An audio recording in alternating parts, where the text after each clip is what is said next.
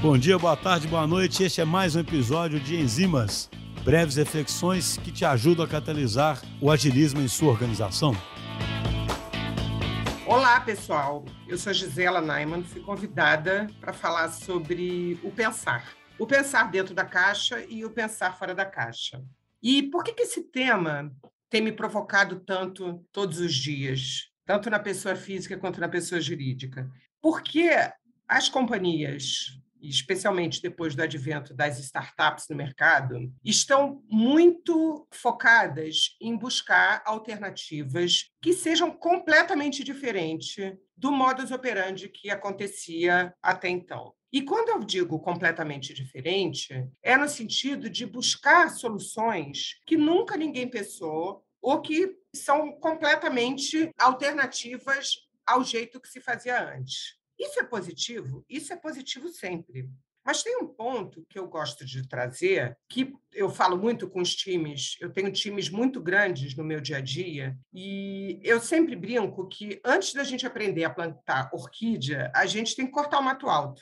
Porque muitas vezes, para a gente chegar no refinamento da orquídea ou de alguma ideia que é completamente fora do padrão que a gente tem, essa ideia não consegue se viabilizar por conta da gente não ter preparado o terreno. E o que é preparar o terreno? Preparar o terreno é fazer o básico do dia a dia. Para a madrinha de bateria poder performar na escola de samba, o bumbo tem que tocar. Não é possível que uma escola de samba consiga tirar nota 10 na avenida se as duas frentes, a frente da inovação e a frente da criatividade, a frente do deslumbramento e a frente da disciplina e da execução não, não estejam alinhadas. Eu percebo e felizmente eu trabalho numa companhia que consegue me dar autonomia para que eu possa respirar os dois momentos. Mas eu percebo que existe uma tendência de valorização e de glamorização das boas ideias. E as boas ideias são super importantes para a evolução das peças, para a evolução das relações e para a evolução das companhias.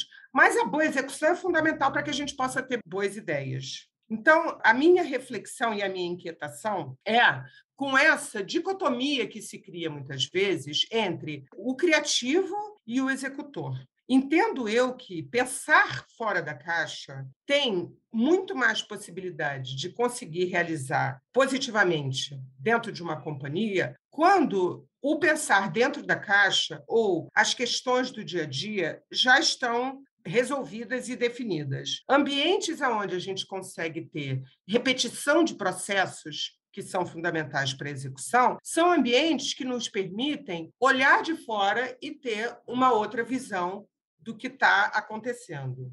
Então, essa é a minha inquietação. Provocação é uma palavra também que está sendo tão utilizada que eu já me pergunto se ela já continua provocando alguma coisa realmente. Eu prefiro trazer que eu fico sempre inquieta quando eu tenho que me deparar com alguma ideia que é muito disruptiva, que também é uma palavra né? e um, um modo de se fazer que está bastante desgastado já dentro das companhias, e esse confronto com o dia a dia o básico. Na verdade, eu entendo que, ao invés de confronto, o que a gente precisa é ter bons conflitos, bons conflitos que provoquem boas discussões e que não nos deixem agarrados nem ao jeito de fazer antigo e nem à única possibilidade de crescimento que o novo nos traz. E aí, para concluir, tem um autor, um jovem autor de 91 anos que eu gosto muito, que se chama Augusto de Campos, ele é um poeta concretista e ele tem uma frase no livro dele que é o verso, reverso e controverso,